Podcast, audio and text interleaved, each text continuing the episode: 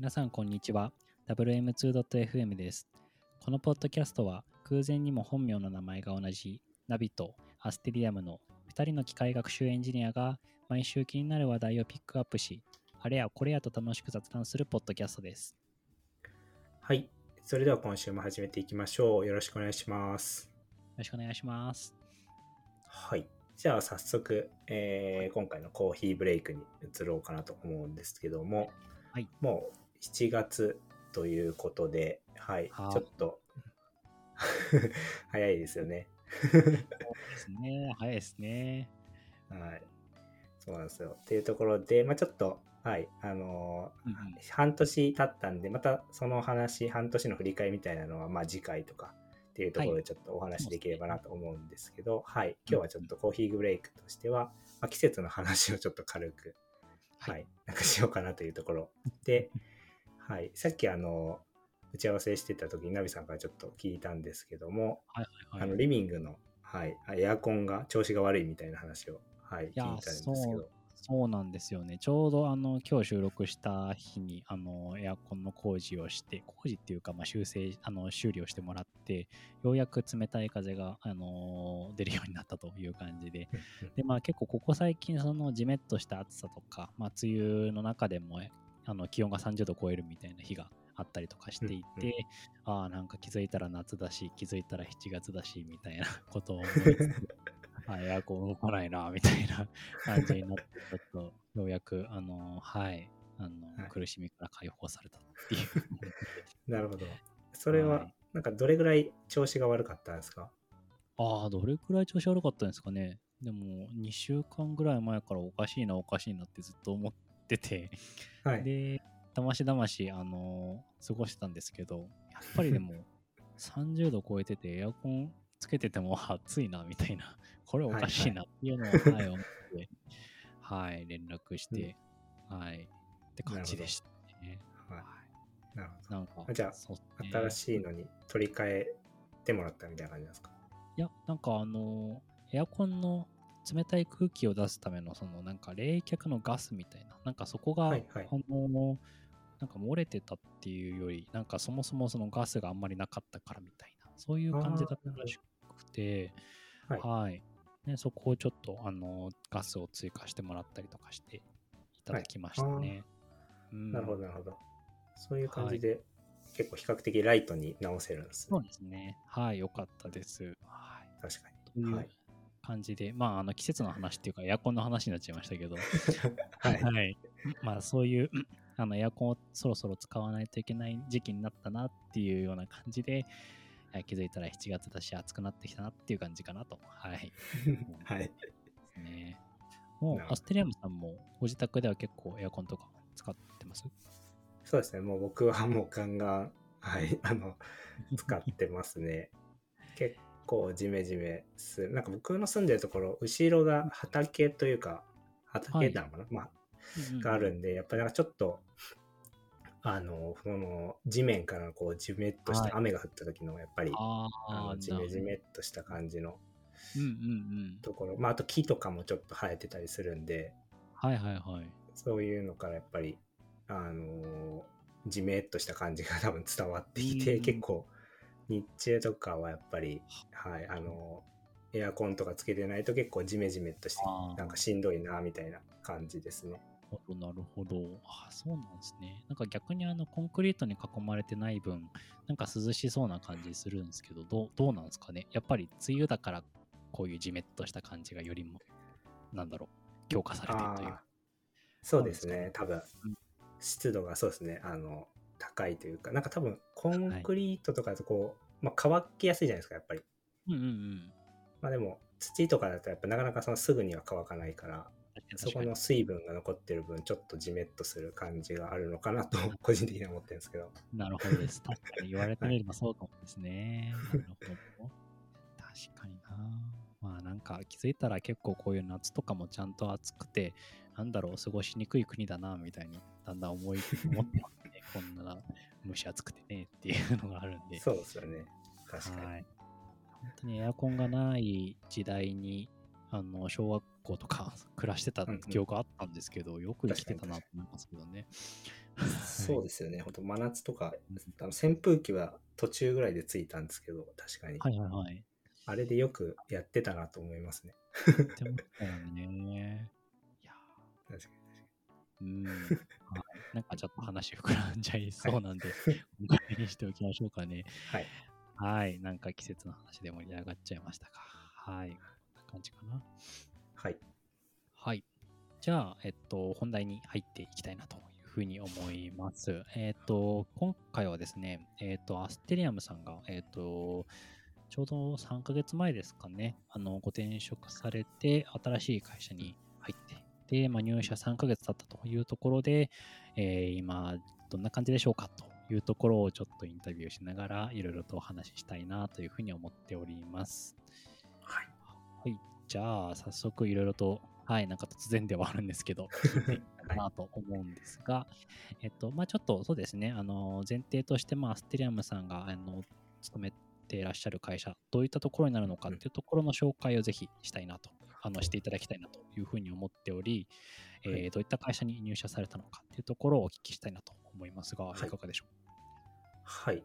そうですね。僕は、まあ、多分ツイッターでも言ってたんですけど、まあ、コミュニティいう会社に転職しまして、ううんうん。で、えっと、まあ、主にそのカスタマーサクセス向けの、えっと、こう、プラットフォームというか、まあ、コミュニティサービスを、まあ、やっている会社さんというか、うんまあ、あの、こう、えーサービスというか、そういうところに対して、コミュニティのプラットフォームを提供するうん。プロダクトを、まあ、作ってる会社ですね。はい。うんうんうんなるほど、なるほど。なんか難しそうな印象があって、結構どちらかっていうと 2C というよりかは 2B に近いはい。サービスなのかなとそうですね。うんうんはい。はい。そうです。具体的にうんうん。どうぞ。あの、to、あ、すみません。2B 向けで、そうですね。あの、企業に導入して、で、その先は、まあ、B2、B2B かもしれないし、まあ、うんうん B2B2C って、まあ、両方パターンとしては、はい。ありなるほど、なますねる。ほど。はい。はいはいはい。なんか具体的にその 2C につながるようなところで言うと、どんな感じでその一消費者として見えてるところがあるのかなっていうのを聞きたいんですが、あこの辺ってどんな感じです、そうですね。なんか、ううんと、例えばですけど、あのうん、こう、何かこう、サブスクとかのサービスとか、まあ、入ってたりしたときに、はい。まあなんかその、えーなんですか、まあ、例えばこう、毎日使うような食べる商品とか、まあ、きはい。あのジムとかでもいいんですけど、例えばなんか、まうんうんうん。あ、そういうのでこう、入会して入ったけど、なんか、例えばジムとかだと、あの毎日こう続けられるかって、やっぱなかなか難しかったりもするじゃないですか。まあ、自分一人でこう頑張るって。うんうんで、なんかそういう時に、こう、それをこう投稿して、例えば今日こういうトレーニングをしましたとか、うん。うん。っていうのをこう、まあ、投稿し合うみたいな感じ。で、それでこう、まあ、あの、その、かなりクローズドな、その、例えばジムに入会してる人だけがこう入れるようなコミュニティになるので、なるほど。まあ、そこでこう、こういうメニューをして、なんか、例えばダイエットだったら体重が痩せましたとか、はい。なるほど。まあ、そういう感じの、あの、こう、かなりクローズドなコミュニティとして、まあ、あの、うんまあ企業がこう、一サービスとして、こう、あの、ユーザーに提供して、はい。で、その中でこう、まあ、例えば管理者としてはこういうメニューが、をこう、やると、まあ、ここにこの、例えば V に効きますよとか、まあ、なんかそういうふうな感じで、こう、ユーザーにこう、あの、トレーニングをこうしてもらうとか、まあ、継続してもらうための、こう、サポートとかをうん、まあ、あの、管理者側はそういうふうにやっていくみたいな感じですね。なるほど。なるほどです。結構なんか奥深い領域ですね。うんうんうん。そうですね。うんうん。ありがとうございます。そうですね。なんかそういったあの業務というところで結構あの複雑でかつすごいいろんなことができそうだなっていうふうな印象はあるんですけど、なんかそこでアステリアムさんが、えっと持たれている役割とか具体的な業務内容とかお話しできる範囲があればぜひ伺いたいんですけど、その中でもどういうことをやってる感じなんですか、そうですね。僕は、まあ、あのそういうコミュニティさん、なんか例えば分かりやすいのだと、なんかこう、ツイッターのさらにこうクローズド版みたいなとか、あ、あの社社内のこうイントラネットみたいな感じじゃないですけど、まあ、そういうふうな感じのこうちょっとクローズドなものになっていて、はい。で、まあ、使う人はそう、あの、まあ、限られたメンバーに、あの、人たち、まあ、ユーザーにはなるんですけど、はい。まあ、そういう、えっ、と、まあ、人たちに対して、そういう、まあ、あの、うん。その、コミュニティ内で、なんか投稿するっていうのとかが、うんまあ、できたりする機能としてあるんですけど、はい。それに対して、えっ、と、まあ、僕自身は、そこに機械学習の要素を入れて、はい。まあ、例えば、あの、あのそういう投稿をいっぱい、えー、としてるコミュニティがあったら、まあ、そこにこうレコメンドとしてじゃあなんかその投稿に関連しているものを出すとか、はいはいはいなんか例えばまあユーザーの行動からこういうふうにレコメンドできないかみたいなところの機能を開発してるみたいな感じですね。なるほど、なるほど。なるほどです。そこに ML が来てくる感じなんですね。そうですね。なるほど。ありがとうございます。結構なんか、それこそ導入されてる会社さんによって、だいぶそのデータのタイプであったりとか、結構ガラッと変わるような印象があるんですけど、なんかそこをうまいこと、あのー一般化できたりとか、共通化できたりとか、なんかそういう風な形で進めていくのか、それともやっぱりお客さんごとにどんどん、その、最適なモデルを一個一個作っていくみたいな、そんな形で言うとどういうイメージを持てばいいですかね？あーそうですね。イメージ、うんまあデータの詳細とかはあんまり あの細かくは言えないところも、はい、あるんですけど、はい。うんうん。はい、ただ、まあそうですね、あの、もう基本的にはお客さんにこう合わせたような形で、うんまああのユーズ、まあどうしてもこうコミュニティなんで、あのお客さんによって全然違う色が出るっていうのは、あの多分想像できるとは思うんですけど、はい。まあそのいろんなコミュニティがあるんで、まあそのコミュニティに合ったものをこう、まあレコメンドとか、えーうんで出していくっていうような感じで、まあデータがやっぱり違うので、それぞれに合わせたものをまあ出していくみたいなイメージですね。なるほどです。ありがとうございます。まあ、難しそうですね。なるほど。結構やっぱりここは、あの、効率よい ML オプスとか、そういったところとかがすごい重要になってきそうだな、みたいなところをお話で伺って思ってますね。はい。まあ、まさに、あまの、アステリアムさんも、はい、あの、ML オプスっていうところをご興味あるし、あの、コミュニティにも参加されてると思うんで、なんかそういったところが強みとして、これから生きていく？まあ、今も生きてるのかな、はい、はいそうですね。ね。うんうんそうですね、ここおっしゃるように、あの、いろんなお客さんごとにこうモデルを作ったりもするんで、やっぱり、ははい、効率よくとか、まあ、あのどういうふうに管理していくかとか、そうですよね。そのあたりですね、まあ、マルチテナントっていう感じなんで、まあ、こう、いろんなあのテナント、まあ、あの、お客さんっていうんですかね、まあ、それぞれあるっていうようなイメージなんで、まあ、コミュニティがに合わせたものをどう作って、まあ、それをどう管理していくかとかは、はい。今まではそうですね、なかなか経験したことないところです。まあ大体今までだとこう、まあ1個何,、何かの対象に対して作るっていうだけだったんですけど、うん複数のモデルをいっぱい、まあ、作って運用していかないといけないんで、そこは。難しさとしてあるかなって感じですね。ああ、そうですね。難しいところですね。なるほど。ありがとうございます。はい。あとはそうですね。なんかそういう、まあ、ML オプス大事とかマルチテナントって話があったように、結構やっぱりタブ書との巻き込みとか、そういったところとかああるのかなというふうに思うんですけど、あの、アステリアムさんが所属しているチームだったり、まあ、そのチームとの他部署の連携関係みたいなところってお、お話を伺えるところあれば聞きたいなと思うんですけど、どんな感じなんですかね？そうですね。チームとしては、あの、まあ、データチーム、まあ、データとプロダクトチームみたいなところに入っていて、はい。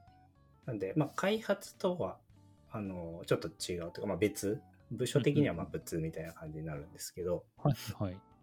まあ、あの、データチームっていうのが別であるんですけど、まあ、そういうデータ、まあ、エンジニアリング、データエンジニアだったり、データアナリストみたいな人たちと、あとは、えっ、と、PDM とかの、こう、うん。プロダクトのマネージャーとかっていうところの、はい。あのと基本的に普段はあの仕事をすることが、まあ、多いですね。なるほど、なるほど。はい、うんうん、なんかそうですね、データはまあもちろん、れあのー連携し合うひ必要というか、まあ、そのあたりとかは大切だと思うんですけど、やっぱりなんか、プロダクトによってるような印象をうん受けたんですけど、そこはやっぱり、あのーコミューンならではといいますか、なんかそういったところとかがの色が出てるって感じなんですかね。ああそうですね。うんとうん確かに、まあ、前職とかは開発の一部に入ってたりとかうんうん。あったりはしたんですけど、まあ、確かに、うんあのそうですね、あの PDM とかと比較的距離が近いというか、はいそうですね、そのそことこう一緒にやっていくっていう感じなんで、そこは、あの機械学習エンジニアとか、まあ、データサイエンティストとか、そういう、はいあの人たちにとっては非常にやりやすい、うん。あのチーム構成に今はなってるかなと思いますね。なるほどです。確かに。結構、機械学習ってどこに置かれるのかって、なんか、会社によって変わりそうだなって思ったりしてて、そうですねはい。そうっすよね。なんかデータの近くに置くのか、開発の方に置くのか、プロダクトの方に置くのかみたいな。うんそういったところで、まあ、今はプロダクトのの方にも結構近く、あのーうんで仕事されてると思ってて、で、午前職午前職だと、どちらかというと開発側の方に近いうんってお話だったと思うんでですすけど、なんかそのあたりのギャップってあったりしました？ああ、そうですね。まあ、いい意味でのギャップうんうんはそうですね。まあ、あの、ちょっとさっきもちらっと話した、まあ、あの、PDM とやっぱ距離が近いんで、そこのうんやり取りはスムーズにいくうん。っていうのは、はい、あります。まあ、例えばどういう機械学習とか、まあ、なんかどういう、はい。まあ、機械学習でどういうことをできるかとかをこうディスカッションして、はい。定期的にディスカッションしたりとかはしてたりしますし、っていうのは、はい、ありますね。まあ、ただ一方でさっきナミさんもおっしゃったように、その、なんか今、うん。まあ、そうですね、開発側とこうプロダクトのなんか中間みたいな位置づけなんで、うんはい、なるほど。その開発にがっつりチームとがっつりこうやるっていう感じでは、まあなかったりもしますね。なるほど、うんなるほど。そうなんでそこら辺がこうなんかまあそうですね今、まあ、模索中って感じなんですけど、まあ、難しいところかなっていう感じはしますね。なるほどです、なるほどです。あそうですもんね。ちょっと僕はあの話を以前から聞いてたんであれなんですが、あのアステレムさんは初めての ML エンジニアはい。で入社されたんですよね。でその中で、まあ、当然他のチームメンバーっていうのもあんまいないというか、まあ、PDM の方はいらっしゃるというお話だったと思うんですけど、結構一人チームみたいな形で取り組まれてるっていうお話は聞いてたんですけど、なんかそこの難しさとかって、まあ今ちらっと出てたかもしれませんが、改めてどうですかね？そうですね。やっぱ、まあ一つはその、まあ機械学習を、まあ、がっつりやってる人は、まあそうですね、僕しか今いないんで、うん。で、過去に機械学習エンジニアみたいな人は特にいないので、まあ、データサイエンティストをやってた人はいらっしゃるんですけど、はい。まあ、ただ機械学習エンジニアみたいな人はいないので、なんかそのあたりのそのコミュニケーションっていうか、なんかこう雑談じゃないですけど、まあなんかこう、どうし、どういうふうなあの方法で開発すればいいかとか、まうんうんうんあ、あの開発スタイルの相談とか、なんかそこら辺はまあできないので、はい。そうっすよね。なんか難しさみたいなのは若干ありますね。うんうんうんうんうんなるほど。確かに。はいいやそこは悩ましいですよね。なるほど。そうなんかね。自由度がある一方で、自由すぎてどうしたらできるのかなみたいな、そうはいいっ。た悩みとかは逆にありそうっすもんね。そうなんですよね。なんで、そこら辺は、はい、ありますね。ただ、まあなんか、インフラとかに関しては、まあ例えば、あのそういうインフラをあのやってくれてる、まあ別のチームの人がいるんで、まあその人とうん。コミュニケーションして、例えばなんか、あの、まあ、うちは GCP を使ってるんですけど、その、まあ、はい。GCP に例えば、こう、まあリソースを本番環境に用意してほしいとかっていうのであれば、うんうん。まあそれを、まあ、用意したりとか、はい。っていうようなところの、あの、どういうふうに準備するのがいいですか？みたいな感じでコミュニケーションは、はい、開発とかと取れたりは、まあ、する部分はあるんですけど、なるほど、なるほど。まあ、確かに、あうんの、機械学習のロジックとかそういう話は、あの、もううん完全に一人って感じですね。なるほどです。完全に任されてるって感じなんですね。はい。いや、いいですね。なるほど。はい、ありがとうございます。いや、本当はちょっとこの一人で、あのー初めての ML エンジニアとしての動き方みたいなのをすごい僕個人は気になっているので、ただはい。この話してると多分めっちゃ時間かかるんで、また今度の 機会にはい。より深掘って聞きたいなと思うんで、今日はこの辺にして、はい。で、あとはそうですね、あの、改めてにはなるんですけど、まあ、転職されて、まあ、3ヶ月というところで、まあ、今の業務もちょっと慣れてきた感じはあるのかなと思いつつ、改めてなんか転職したことによるギャップみたいなの、まあ、今までもちょっと話は出てましたけど、改めてなんか他にもあるかなみたいなところを聞いてみたいなと思うんですが、はいどうですかね、ギャップっていう観点で。そうですね。ギャップは、まあ、そういう意味だと、そうですね、まあ、あの、機械学習エンジニアはそうですね、僕一人っていうところで、かつ、まあ、もちろん今までにそういう機械学習を導入したことはなかったので、会社としては。うんうんはいはい。会社だと。なんで、なんかそこら辺の、その、どういうふうにまあ進めるかとかっていうところは、まあ本当に一任されてたりとかうん、なるすほど。るし、まあ逆に他の人も、まあよくわからないみたいな感じ でははいうんあるんで、なんかそこの、そうですね、ギャップみたいなのは、まあありましたね。うんやっぱ前職だともうすでに一定機械学習のこう機能が入ってたんで、なんか他の開発チームのあのメンバーだったりとか、まあそうういうマネージャーの人たちも、まあ、ある程度こう分かった上で、あいこういうふうに進めればいいんだみたいな、一応こう認識があったり、うんまあ、コミュニケーションが取れたりする部分があるんですけど、ん。はい。なんかそこら辺のその、まあ、機械学習特有のこう、なんですかね、一定のこう不確実性というか、まあ、モデルの出力に対してのうん不。確実性とか、まあなんか開発スタイルとか含めて、なんかそこら辺のちょっとギャップというか、まあ普段の多分ソフトウェア開発をしてる人からすると、まあやっぱり違う部分って出てくると思うんですけど、そうですね、そうですね。うん。そこら辺の違いはやっぱりありますね。なるほど。確かに。いや、このあたり難しいですね。なんか、まさにアステリアムさんの挑戦のところになってくるのかなというふうに思ってて、あのーこういう、その、初めての機械学習エンジニアとして、あのープロダクトとして作っていくっていう経験ってすごい貴重だし、なかなかできない経験かなというふうに思っていて、まあ、それがゆえに、あのーなんだろうな、前任者というか、こういうふうなあのやり方がいいですよみたいな、そういったノウハウもあるわけじゃないので、ないと思うので、はいはい。これ難しいですよね。本当に試行錯誤しながら進めていくしかないのかなと思ってはいますが。そうですね。まさにそうで、ただ幸いにその PDM の人、まあプロダクトオーナーの人は、はいあの、うんまあデータサイエンティストを以前やられてた方だったんで、はい。なんでそこの、その人はそうですね、ある程度こう機械学習プロジェクトの進め方というか、はいあ。の機械学習の、まあ、そういう、あの特有の要素というかそういうことを、まあ、ご存知の方なので、そこはうんまだこう進めやすいなっていう部分ありましたね。うんなるほど、なるほど。はい、いや、ですね。それはちょっと結構救いですね。そうですね。うん。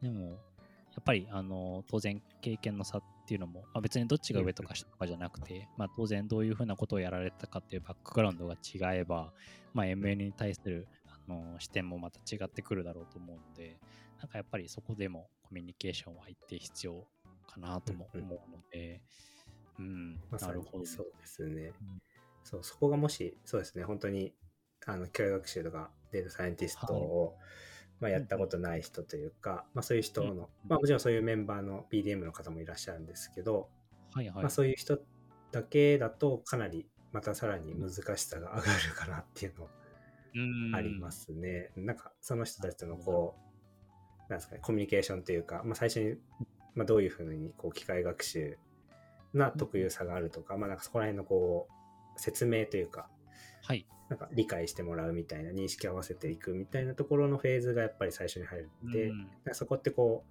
うなんですかね。あの、まあ、はい。開発してる側も若干こうわからない未知の部分もあるじゃないですか。あのうん例えばモデルの出力とかまでこうあの確実に担保できる部分と、まあ、うん。担保できない部分っていうのがあったりするんで、はいはいはい。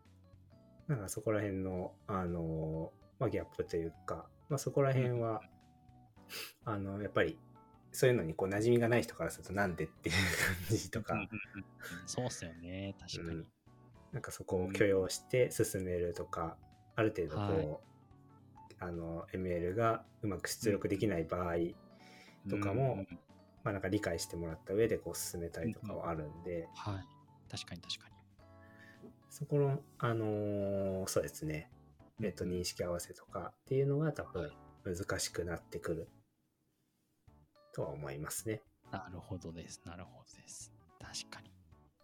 そうですね。なんかやっぱり ML エンジニアとして当たり前というか、まあこうだよねっていうところの常識が、まあ、全然あの他のエンジニアとかだと、えっていうのが 結構やっぱりあったりとかするんで、まあ、そこをちゃんとすり合わせたりとか、こうなんだよっていうような、まあある意味布教活動に近いんですかね。なんかそういったところとかが大事になってくるし、特に初めて ML を本格的に取り入れるっていうフェーズのタイミングだと、まあ、結構、あのーなんていうのかな、割と、あのーなんだろう、四面楚歌じゃないですけど、まあ、一人でやっぱり立ち向かっていくみたいな、そういう結構はい。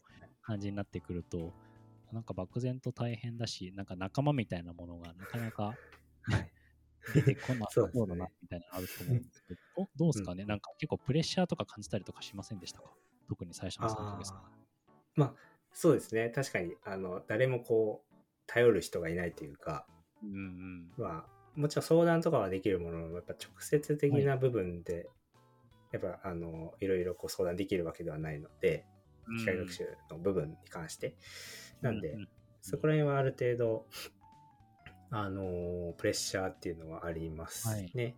まあ、なん、で、そうですね。なんでそういうのもあったりしたんで、まあ、どちらかというと、はい。まあ、そういうさっき中さんおっしゃったようにこう布教活動というか、まあ、機械学習こういうもんだよって知ってもらうみたいな、はいはいはい。あの社内にこう理解してもらうみたいな活動がもちろん大事にはなってくると思うんですけどはい。ただそうですね。僕のまあなんか方針としては最初のまあこのプロジェクトですかね、はい。まあ今やってるところでまずこうなんていうんですかね。機械学習をこう導入した、まあ、結果を出すみたいなところある程度こういうのができるよっていうところに集中しようとは思ってましたね。うんうんうん。なるほどなるほど。大事ですね。うん。そうですね。なんで、それやりつつ、あの、僕そんなまあ器用ではないんで、それやりつつ、こう、布教活動で、なかなかどっちつかずというか、なんですか、中途半端にやっぱりなって、プロダクトのこう、あの、機能を作る方が遅延していくと、それはそれで良くないことなので、はい。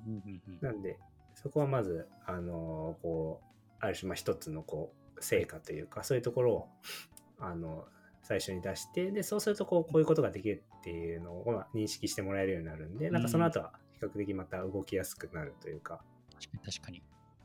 のかなっていう気持ちで、まずはそうですね、取り組んでますね。なるほど。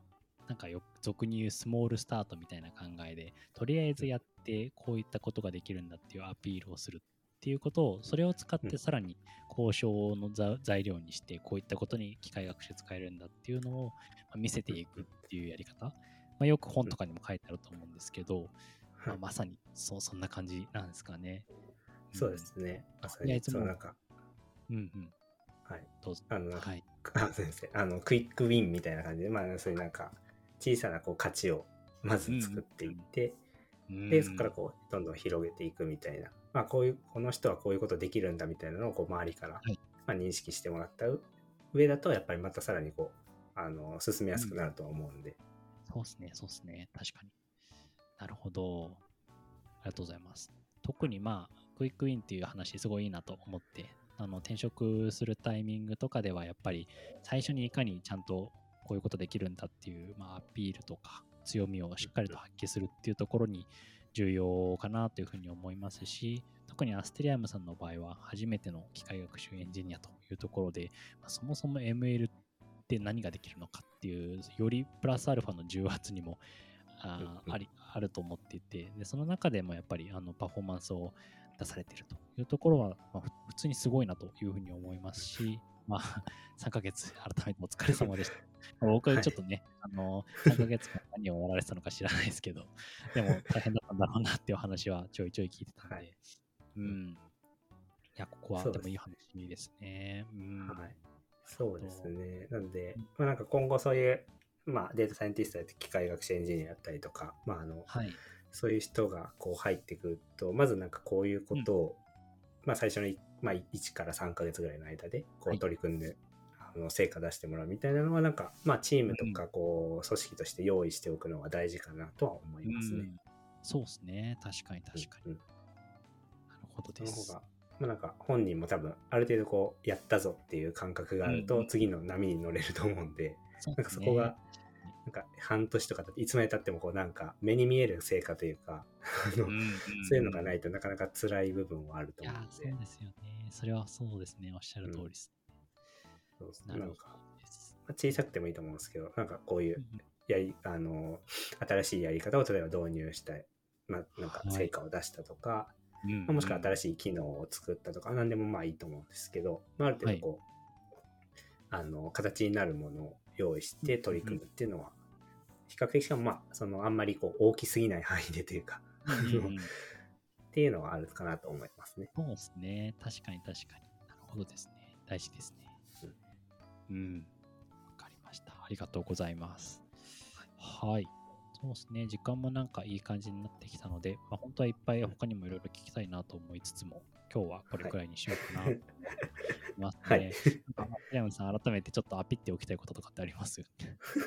そうですね。はい。まあ、あの、絶賛、今は、えっ、と、データサイエンティストかな。はい。あはいの、絶賛募集中っていう感じなんで、はい。ご興味がある方は、ぜひ、ご連絡いただけるとっていう感じです。はい。Twitter とか DM とか、何でもいいんですけど、はい。あの、カジュアル面談の確かページも、ホームページとかにリンクがあったと思うんで、はい。はい。うんうん。そこから飛んでもらっても全然 OK ですっていう感じですね。はい。はい。あありがとうございます。はい。ぜひ興味があれば、あのーコミュニケーションしてみてください。はい。はい。じゃあ、そんなところかな。はい。じゃあ、えっと、今日はですね、えっと、アステリアムさん入社3ヶ月経ったというところで、じゃあ、どんな感じですかねっていうところをインタビューさせていただいたという形で、今日はこれで終わりにしたいと思います。えーそれではまた次回お会いしましょう。ありがとうございました。ありがとうございました。